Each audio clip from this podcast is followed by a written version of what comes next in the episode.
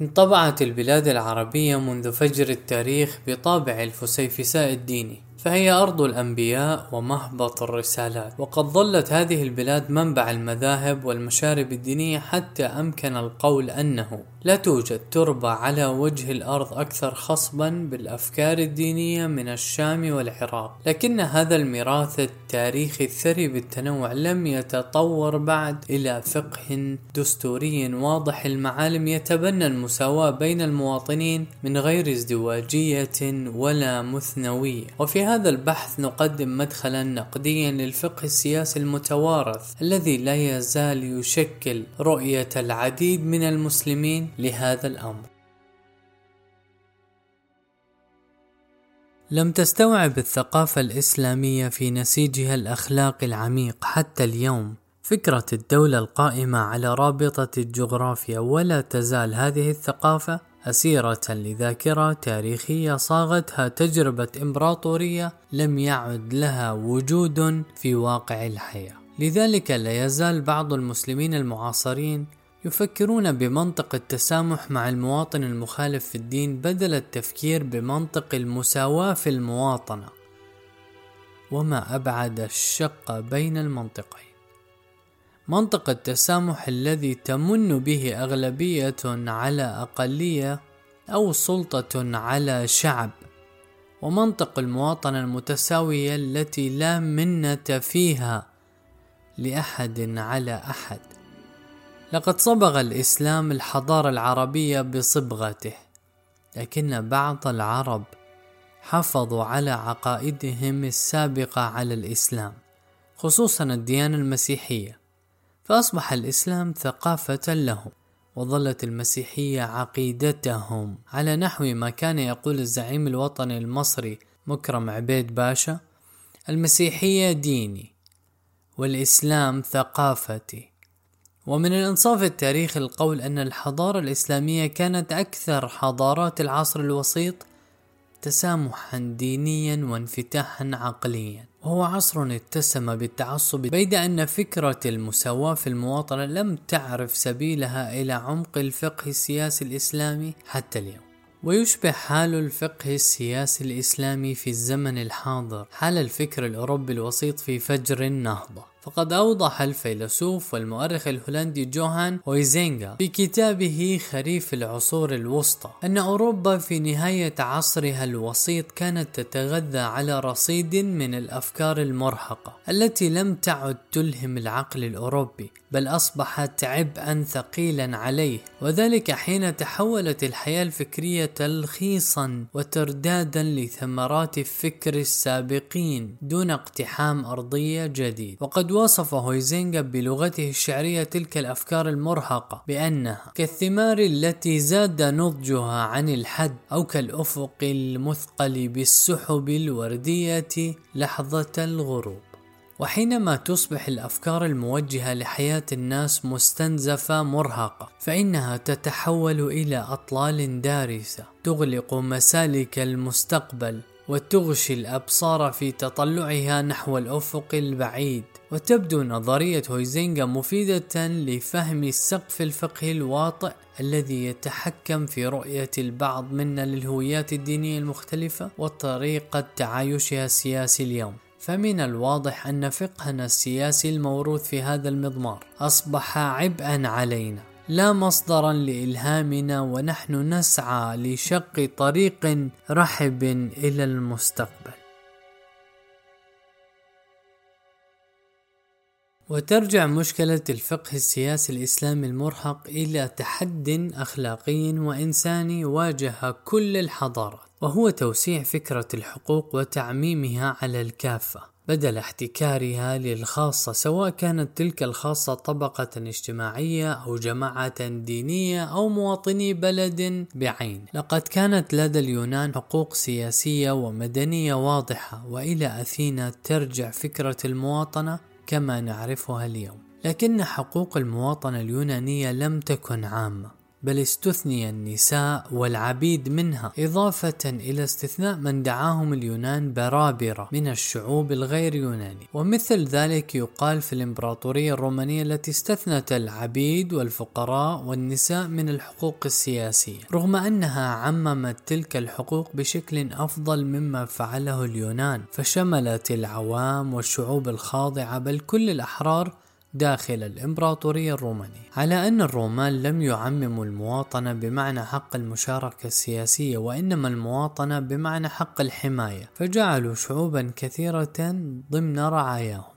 دون أن يكون لهذه الشعوب قول في النظام السياسي الذي يحكمهم من روم. ولم تختلف الحضارة العربية الإسلامية كثيرا عن غيرها في هذا النزوع لدى الخاصة إلى احتكار الحقوق دون العامة واقرأ مثلا قول رجل من أبرز رجال علم الأصول والفقه السياسي في الإسلام وهو إمام الحرمين الجويني ما نعلمه قطعا أن النسوة لا مدخل لهن في تخير الإمام وعقد الإمامة وكذلك لا يناط هذا الأمر بالعبيد وإن حازوا قصب السبق في العلوم. ولا تعلق له بالعوام الذين لا يعدون من العلماء وذوي الأحلام ولا مدخل لأهل الذمة في نصب الأئمة فخروج هؤلاء عن منصب أهل الحل والعقد ليس به خفاء وهذا قريب من الفكرة الرومانية حول حق الحماية المصحوب بالحرمان من الحقوق السياسية. فالفقه الإمبراطوري الذي لا يعرف معنى لتعميم الحقوق هو الذي ساد لدى الفقهاء المسلمين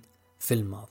لقد تضمنت نصوص الإسلام القيم الكبرى الضامنة للمساواة السياسية بين البشر بغض النظر عن الدين والعرق والجنس وأول ذلك فكرة التعاقد الاجتماعي التي هي أساس المواطنة في الدولة المعاصرة. فقد ولدت دولة النبوة في المدينة وعدا وعدا من خلال بيعة العقبة الأولى والثانية وتأسست عقدا عبر دستور المدينة الشهير وتوسعت عهدا بانضمام جماعات عربية غير مسلمة إليها ومنها مسيحيون نجران ومجوس هجر. وفي الحالات الثلاث كانت فكرة التعاقد هي محور العلاقة السياسية وأساس الدولة. لكن هذه المبادئ العظيمة شابها فيما بعد الكثير من غبش الثقافة الإمبراطوري فضمرت واستحالت شعارات سياسية يتمدح بها الناس دليلا على جلال الرسالة الإسلامية دون أن يتخذوها هداية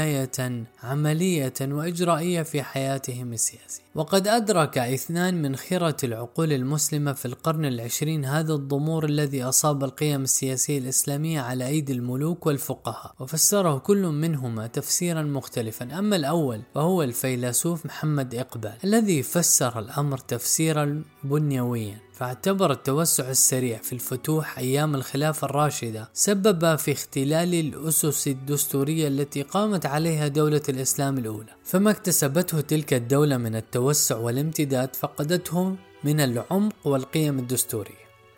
وبسبب هذا الاختلال البنيوي الذي نتج عنه تحول الخلافة الديمقراطية إلى ملك عضوض فإن المبادئ السياسية الإسلامية بقيت أجنة.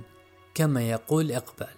إذ لم يسمح لها السياق التاريخي الإمبراطوري بالنمو الطبيعي وقد كتب إقبال عن ذلك قائلا إنني أعتبر من الخسارة الكبرى أن يوقف تقدم الإسلام كإيمان فاتح نمو أجنة التنظيم الاجتماعي والديمقراطي والاقتصادي التي أجدها متوزعة في صفحات القرآن وفي سنة النبي صلى الله عليه وسلم. وأما الثاني فهو مالك بن نبي الذي فسر الاختلال السياسي في الحضارة العربية الإسلامية تفسيرا عضويا فبين أن هذه الحضارة ليست من الناحية العضوية التاريخية التي تهمنا سوى صورة مشوهة عن البناء الأصلي الذي شاده القرآن. بيد أن أثمن ملاحظات بالنبي لما نريد بيانه هنا هي قوله إن الحضارة الإسلامية في شقها السياسي لم تنشأ عن مبادئ الإسلام بل إن هذه المبادئ هي التي توافقت مع سلطة زمنية قاهرة. فالفقه السياسي الإسلامي ولد من رحم إمبراطورية مما جعله يتكيف مع واقع القهر والتمييز السياسي فيتحول سقفه واطئا جدا في بعض الجوانب ومنها الشرعية السياسية وحق المواطنين الغير مسلمين في العدل والمساواة.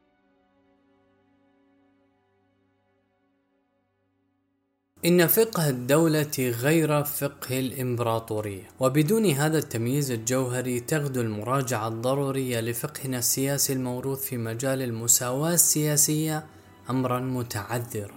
لقد نشأ الفقه السياسي الإسلامي مطبوعا بطابعين يحسن فهمه.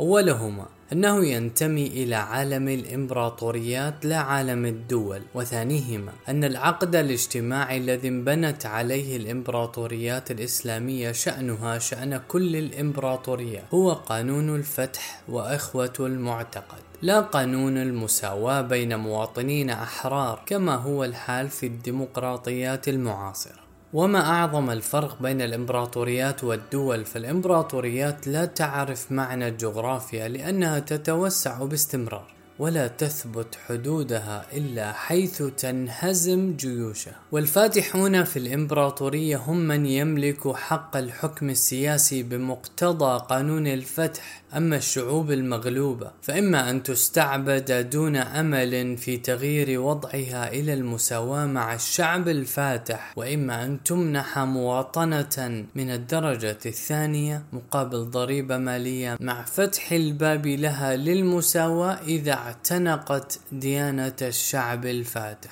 إن بناء الدول على أساس من قانون الفتح العسكري والتضامن العرقي كما كان الحال في الإمبراطورية الرومانية والمغربية المغولية أو على قانون الفتح وأخوة العقيدة كما كان حال الإمبراطورية الإسلامية لم يعد مناسبا أخلاقيا ولا ممكنا عمليا في العصر الحديث فالدولة المعاصرة لا تتأسس على الاشتراك في الدين أو العرق بل على أساس الجغرافيا. وإذا تحدثنا بلغة الفقهاء فيمكن أن نقول إن العقد الاجتماعي الجديد هو عقد ملكية عقارية ولكل شريك في هذا العقد. حق الانتفاع بالعقار وحق الشفعة وحسن الجوار وعليه واجبات الصيانة وحماية العقار وإعادة البناء وليس اختلاف العقيدة أو العرق بمؤثر في هذه الحقوق الواجبة. فما يجب بين كل الدول المعاصرة هو هذه الأولية لعامل الجغرافيا على العوامل الأخرى التي كانت أساس العقد الاجتماعي في الإمبراطوريات القديمة. واللافت للنظر أن العقد الاجتماعي الجديد المتأسس على الجغرافيا أكثر انسجاما مع التجربة الإسلامية الأولى في المدينة على عهد النبوة.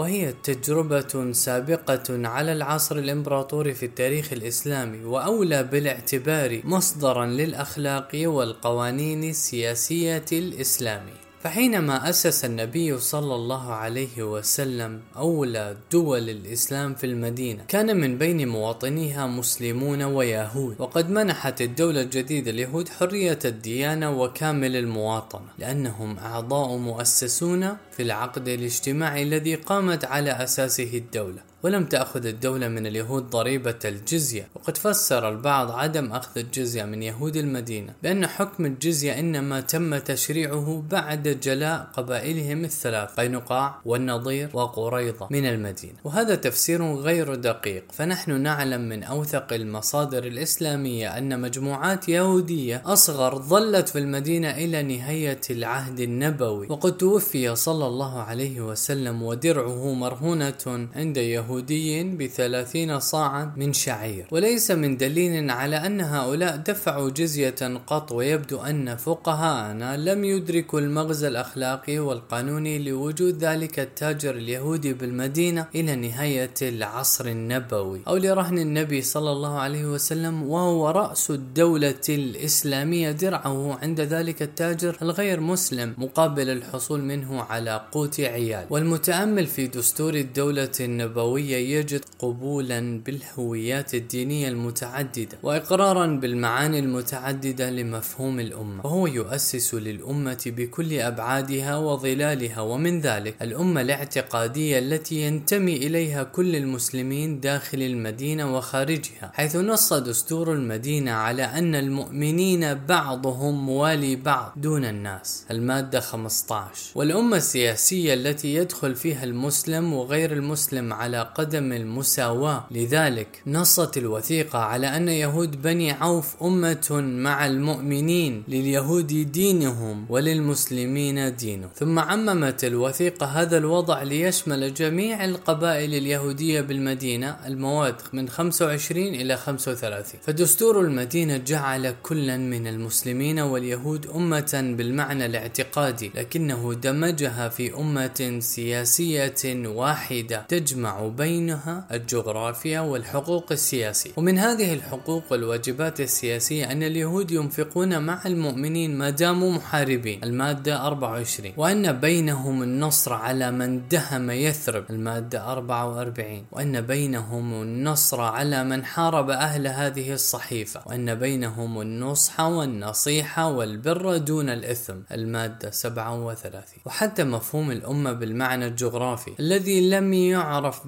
بصيغته الواضحة إلا في العصر الحديث فإننا نجد له أساسا في دستور المدينة. وقد نص ذلك الدستور على التالي على أن المؤمنين والمسلمين من قريش وأهل يثرب ومن تبعهم فلحق بهم وجهد معهم أمة واحدة من دون الناس. المادتان واحد واثنان. فكون المسلم أيا كان عضوا في تلك الأمة الاعتقادية لا يعني أنه عضو في الأمة الجغرافية أو السياسية التي تأسست في المدينة آنذاك. إذ الانتماء بالمعنى الجغرافي يستلزم تحيزا مكانيا كما يستلزم القيام بالواجب الوطني في الدفاع عن الحيز الوطني. وهذا معنى ومن تبعهم فلحق بهم وجهد معهم. وللأمة بهذا المعنى الجغرافي شاهد من القرآن الكريم يتضمن اشتراط الهجرة وتقديم المواثيق مع الدول الغير مسلمة على نصرة المسلم الغير مهاجر. والذين آمنوا ولم يهاجروا ما لكم من ولايتهم من شيء حتى يهاجروا. وإن استنصروكم في الدين فعليكم النصر إلا على قوم بينكم وبينهم ميثاق. وفي كل هذا تقنين عادل للاختلاف واعتراف بالهوية المتعددة لمواطني الدولة الواحدة كما أنه اعتراف بأن الأخوة بين البشر أوسع من انتمائهم الاعتقادي وبأن انتمائهم الاعتقادي أوسع من هويتهم الوطنية والقومية. وفيه عبرة عميقة لإدارة الهويات المتراكمة والمتزاحمة في المجتمعات العربية اليوم. بما في ذلك ترتيب العلاقة بين العروبة والإسلام وبين المواطنين المسلمين والمسيحيين في الدول العربية المعاصرة على أساس من البر والقسط وصلة الأرحام القومية والثقافية مهما يكن اختلاف المعتقد. وقد ضمن النبي صلى الله عليه وسلم ليهود المدينة ولنصارى نجران ولمجوس هجر حرية الديانة والمشاركة في المجتمع دون تقييد. بل استضاف قادة نصارى نجران في مسجده ثلاثة أيام وسمح لهم بأداء شعائرهم المسيحية فيه قال ابن سعد. قاموا يصلون في المسجد نحو المشرق فقال رسول الله صلى الله عليه وسلم دعوهم. وقال ابن القيم وقد صح عن النبي صلى الله عليه وسلم أنه أنزل وفد نصارى نجران في مسجده وحانت صلاتهم فصلوا فيه. ولم يأخذ النبي صلى الله عليه وسلم جزية من يهود المدينة لأنهم كانوا من بناة الدولة لا من المحتمين بها. وقد كان نصارى نجران الجماعة المسيحية الوحيدة التي احتمت بالدولة الإسلامية في العصر النبوي ونصت وثيقة العهد بينهم وبين النبي صلى الله عليه وسلم على الآتي. لنجران وحاشيتها. جوار الله وذمة محمد النبي رسول الله على أموالهم وأنفسهم وملتهم وغائبهم وشاهدهم وعشيرتهم وبيعهم. وكل ما تحت أيديهم من قليل أو كثير لا يغير أسقف من أسقفيته ولا راهب من رهبانيته ولا كاهن من كهانته. وليس عليهم ربية ولا دم جاهلية. ولا يحشرون ولا يعشرون ولا يطأ أرضهم جيش ومن سأل منهم حقا فبينهم النصف غير ظالمين ولا مظلومين ولا يؤخذ رجل منهم بظلم آخر. وعلى ما في هذا الكتاب جوار الله وذمة محمد النبي رسول الله. وفي رواية ابن سعد وهي من أقدم النصوص في هذا الموضوع ولا يغير حق من حقوقهم ولا سلطانهم ولا شيء مما كانوا عليه ما نصحوا وأصلحوا. فيما عليهم غير مثقلين بظلم ولا ظالمين. كما تعامل عمر بن الخطاب مع الجزية باعتبارها ضريبة سياسية لا تشريعا جامدا وحقا للدولة مقابل إعفاء بعض مواطنيها من الخدمة العسكرية لا واجبا عليها. فقبل عمر من نصارى تغلب صلحا يعفيهم من مسمى الجزية لأنهم قوم عرب يأنفون من الجزية. فقد جاء بنو تغلب إلى عمر فقالوا نحن عرب لا نؤدي مما يؤدي العجم ولكن خذ منا كما يأخذ بعضكم من بعض يعنون الصدقة أو الزكاة. فقال عمر لا هذا فرض على المسلمين الزكاة. فقالوا زد ما شئت بهذا الاسم لا باسم الجزية. ففعل فتراضى هو وهم على أن ضعف عليهم الصدق. وذكر جواد علي أن قبائل عربية مسيحية أخرى منها بهراء وتنوخ اقتدت بقبيلة تغلب في هذا المسار فرضيت بدفع الصدقة التي يدفعها المسلمون مضاعفة مفضلين إياها على دفع الجزية. لكن الاجتهادات الفقهية خضعت فيما بعد للمنطق الإمبراطوري فوقعت في داء التمييز في الحقوق على أساس المعتقد وتراجعت حقوق أهل الكتاب كثيرا تحت حكم الإمبراطوريات الإسلامية اللاحقة التي استظلوا بظلها فساد التضييق عليهم. في قضايا عبادية مثل بناء الكنائس وسياسية مثل تقلد المناصب العامة وعسكرية مثل تملك الخيل والسلاح واجتماعية مثل فرض زي خاص عليهم أحيانا. وابتكر الملوك الفقهاء بأثر رجعي ذرائع لهذا التضييق سرعان ما تحولت جزءا من الفقه الإسلامي. إن أهم نص فقهي مؤسس للتمييز والتضييق على غير المسلمين في حقوقهم الدينية والسياسية هو ما دعاه الفقهاء الشروط العمرية. وهي سبعة وثلاثون شرطا ادعى مدعون أن عمر بن الخطاب رضي الله عنه فرضها على المدن ذات الساكنة المسيحية بالشام. الشام وأنه أخذ الإقرار على أهل تلك المدن بالخضوع لها. ونحن نقتبس هنا نص هذه الشروط كاملا ثم نبدي ملاحظاتنا بشأنه. عن عبد الرحمن بن غنم قال كتبت لعمر بن الخطاب رضي الله عنه حين صالح أهل الشام. بسم الله الرحمن الرحيم. هذا كتاب لعبد الله عمر أمير المؤمنين من نصارى مدينة كذا وكذا. إنكم لما قدمتم علينا سألناكم الأمان لأنفسنا وذرارينا وأموالنا وأهل ملتنا وشرطنا لكم على أنفسنا. واحد ألا نحدث في مدينتنا ولا فيما حولها ديرا ولا كنيسة ولا قلاية ولا صومعة راهب ولا نجدد ما خرب منها ولا نحيي ما كان منها في خطط المسلمين ولا نمنع كنائسنا أن ينزلها أحد من المسلمين في ليل ولا نهار وأن نوسع أبوابها للمارة وابن السبيل وأن ننزل من مر بنا من المسلمين ثلاثة أيام ونطعمهم ولا نؤمن في كنائسنا ولا منازلنا جاسوسا ولا نكتم غشا للمسلمين المسلمين. ولا نعلم أولادنا القرآن ولا نظهر شركا ولا ندعو إليه أحدا. ولا نمنع أحدا من ذوي قرابتنا الدخول في الإسلام إن أراده. وأن نوقر المسلمين وأن نقوم لهم من مجالسنا إن أرادوا جلوسا. وأن لا نتشبه بهم في شيء من لباسهم في قلنسوة ولا عمامة ولا نعلين ولا فرق شعر ولا نتكلم بكلامهم ولا نتكنى بكناهم. ولا نركب السروج الخروج ولا نتقلد السيوف ولا نتخذ شيئا من السلاح ولا نحمله معا ولا ننقش خواتيمنا بالعربية ولا نبيع الخمور وأن نجز مقاديم رؤوسنا وأن نشد الزنانير على أوساطنا ولا نظهر صلبنا وكتبنا في شيء من طريق المسلمين ولا أسواقهم ولا نظهر الصليب على كنائسنا ولا نضرب بناقوس في كنائسنا بين حضرة المسلمين ولا نخرج سعانينا ولا باع طاعونا ولا نرفع أصواتنا مع أمواتنا ولا نظهر النيران معهم في شيء من طريق المسلمين ولا نجاوزهم موتانا ولا نتخذ من الرقيق ما جرى عليهم سهام المسلمين وأن نرشد المسلمين ولا نطلع عليهم في منازلهم. بند 36 ولا نطلع عليهم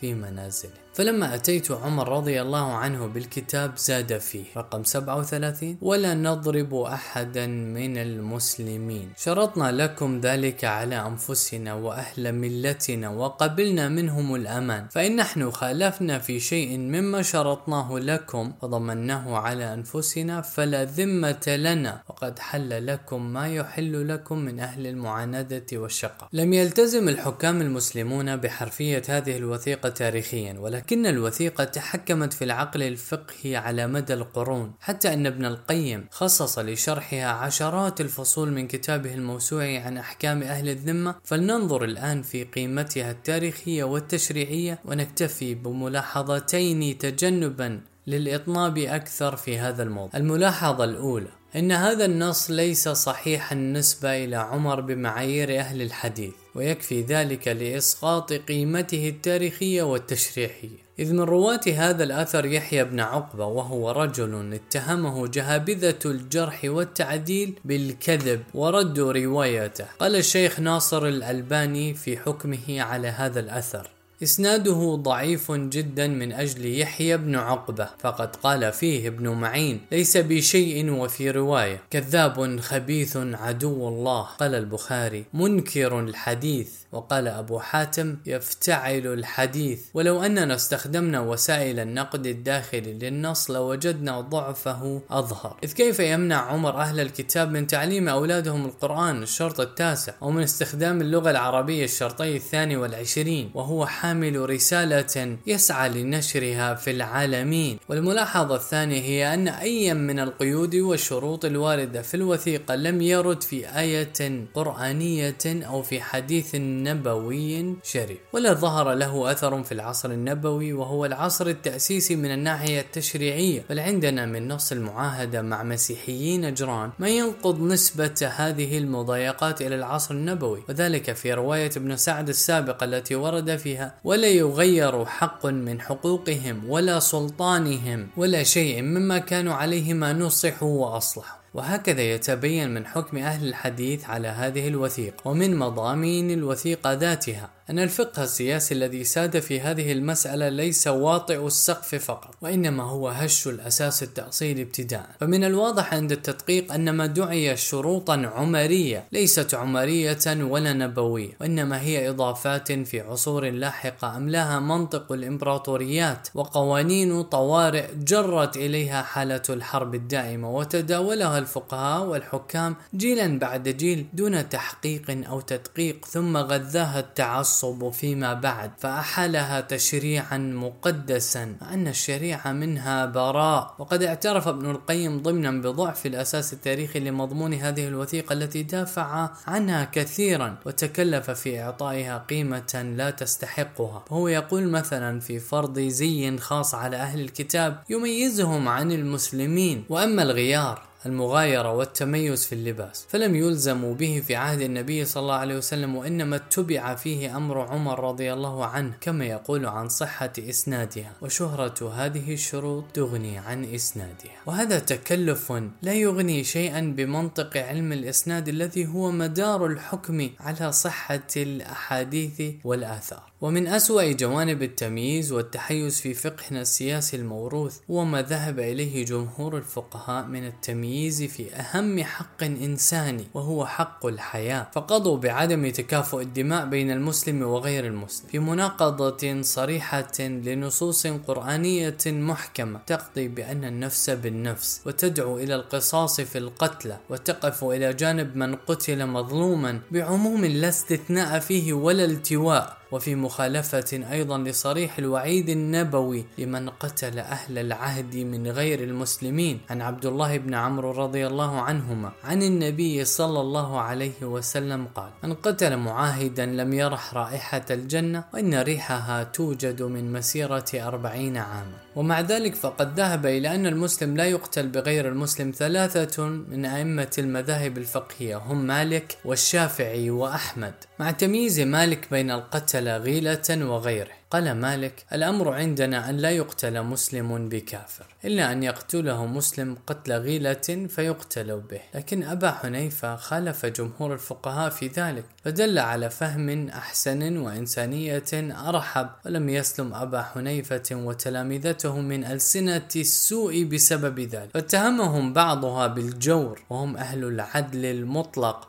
حتى لقد قال قائل في أبي يوسف تلميذ أبي حنيفة يا قاتل المسلم بالكافر جرت وما العادل كالجائر يا من ببغداد وأقطارها من علماء الناس أو شاعر جار على الدين أبو يوسف بقتله المؤمن بالكافر. لقد تمسك بعض الفقهاء بالتمييز بين المسلم وغير المسلم في حق الحياة بناء على حديث ملتبس بالسياق هو حديث لا يقتل مسلم بكافر وهو استشهاد في غير محله. فقد أوضح العلامة أبو جعفر الطحاوي في مناقشة علمية ضافية أن أولئك الفقهاء اقتطعوا الحديث من سياقه فأساءوا فهمه جراء ذلك. فنص الحديث كاملا هو الآتي لا يقتل مسلم بكافر ولا معاهد في عهده. ومعناه أن الكافر المحارب إذا قتله مسلم أو قتله معاهد معاهد غير مسلم فإنه لا يؤخذ به ثأرا ولا قصاصة فالحديث يميز بين الناس على أساس الحرب والعداوة لا على أساس الدين. وهو دليل على تكافؤ الدماء بين المسلم وغير المسلم لا على نقيض ذلك. وهذا هو الفهم هو الذي تسنده عموم الآيات القرآنية التي أشرنا إليها من قبل. وقد انتبه إلى ذلك القاضي أبو بكر الجصاص الحنفي بعد أن ناقش الموضوع مناقشة ضافية فقال الآتي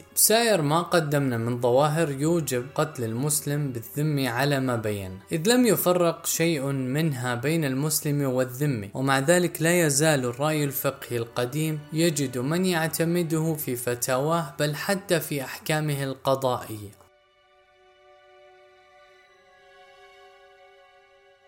فقد أصدرت محكمة بمدينة يمنية يوم 2 مارس 2009 حكما بمنع القصاص من مسلم يمني قاتل يهوديا يمنيا وحكمت على القاتل عمدا بالدية فقط فما كان من والد القتيل إلا أن صاح في وجه المحكمة وهو صادق. هذه ليست شريعة محمد. هذه ليست شريعة محمد. وما كان أحرى قضاة المحكمة أن يكونوا أفقه في شريعة نبيهم وأكثر إيمانا بالعدل المطلق من ذلك العجوز اليهودي المفجوع. ومن مظاهر السقف الفقهي الواطئ الذي لا يزال يتحكم في ثقافتنا السياسية ويحول دون إدارة الهويات المتعددة فيها بالحسنى تقييد حق المواطنين الغير مسلمين في تقلد بعض المناصب السياسية خصوصا حق الترشح لرئاسة الدولة. فلا تزال العديد من دساتير الدول العربية اليوم تشترط أن يكون رأس الدولة مسلما. كما تزال قوانين بعض الدول العربية اليوم تحجر على المواطنين غير مسلمين في بناء دور عبادتهم. استمدادا من ذلك الفقه السياسي الموروث وليس استنادا إلى ركن من الوحي ركين. وكل ذلك يناقض مبدأ المساواة السياسية بين المواطنين والأهم من ذلك أنه يجعل أساس العقد الاجتماعي الذي تتأسس عليه الدولة المعاصرة ملتبسا. لقد أجمع الفقهاء الماضي الماضي على منع غير المسلم من تقلد منصب رئيس الدولة قال ابن المنذر. أجمع كل من يحفظ عنه من أهل العلم أن الكافر لا ولاية له على مسلم بحال وقال القاضي عياض. أجمع العلماء على أن الإمامة لا تنعقد لكافر لكني حينما تتبعت جذور هذا الإجماع الفقهي في التراث السياسي الإسلامي وجدت أنه ليس مبنيا على نص من الوحي الإسلامي من قرآن أو سنة وإنما هو رأي مبني على مصلحة للمسلمين في عصر الإمبراطوريات حينما كان الناس على دين ملوكهم. والآية التي كثيرا ما يستشهد بها القائلون بهذا الرأي استشهادا متعسفا ولن يجعل الله للكافرين على المؤمنين سبيل لا صلة لها بالموضوع إذ هي تنتمي إلى الخطاب القدري للخطاب الشرعي. وقد توسع بعض فقهائنا السياسيين الأقدمين المسلمين قياسا بعصرهم فأجازوا تولي غير المسلم وزارة التنفيذ ناقصة الصلاحية ومنعوه من تولي وزارة التفويض ذات الصلاحية الكاملة ومن هؤلاء الماوردي الذي قال في ذلك ويجوز أن يكون هذا الوزير وزير التنفيذ من أهل الذم وإن لم يجوز أن يكون وزير التفويض منهم. ثم ذكر الماوردي فروقا أربعة بين الوزارتين منها أن الإسلام معتبر في وزارة التفويض وغير معتبر في وزارة التنفيذ.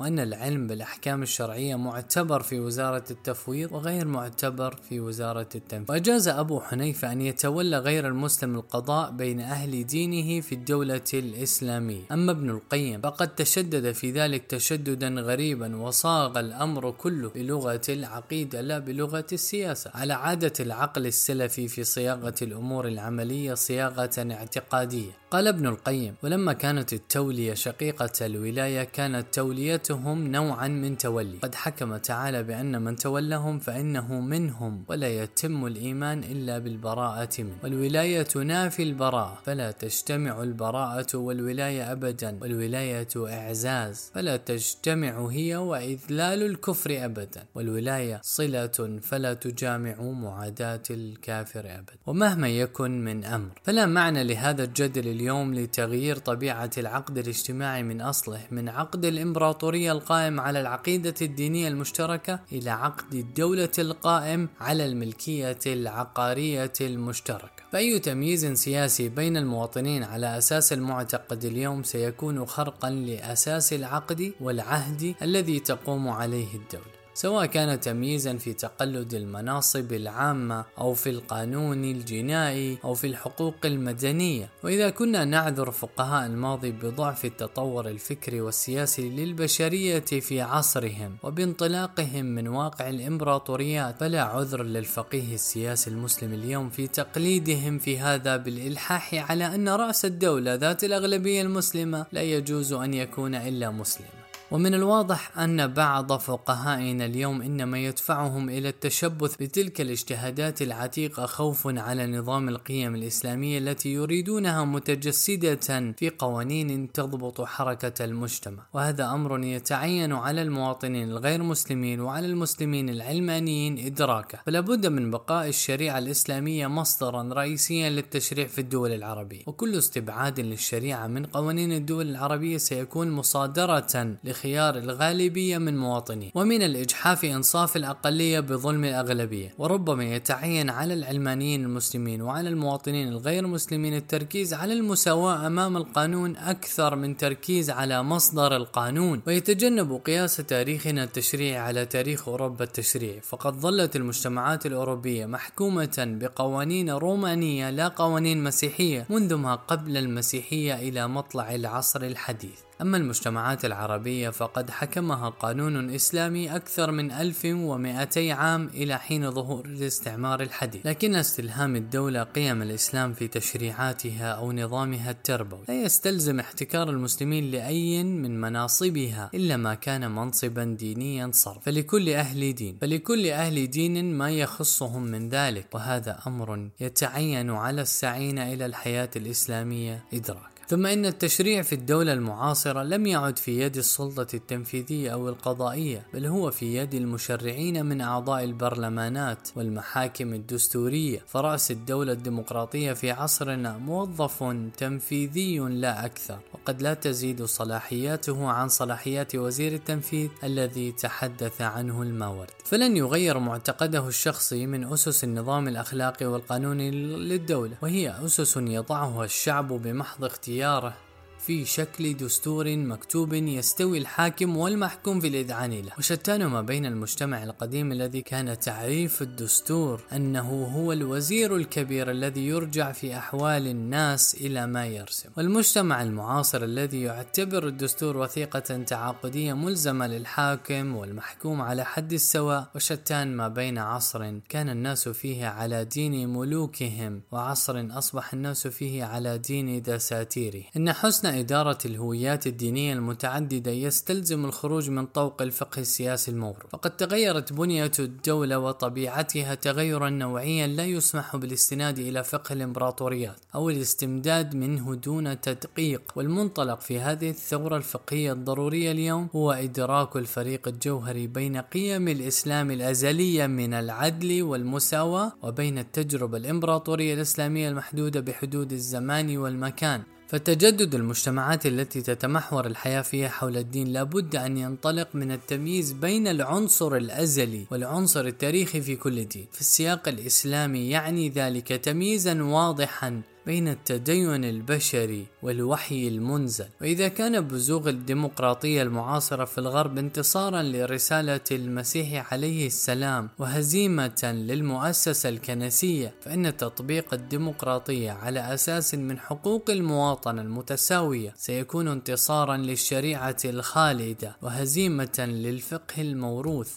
ذلك الفقه المرهق الذي ولد من رحم الإمبراطوريات ولم يعد يصلح أساسا لبناء دولة العدل في الزمن الحاضر.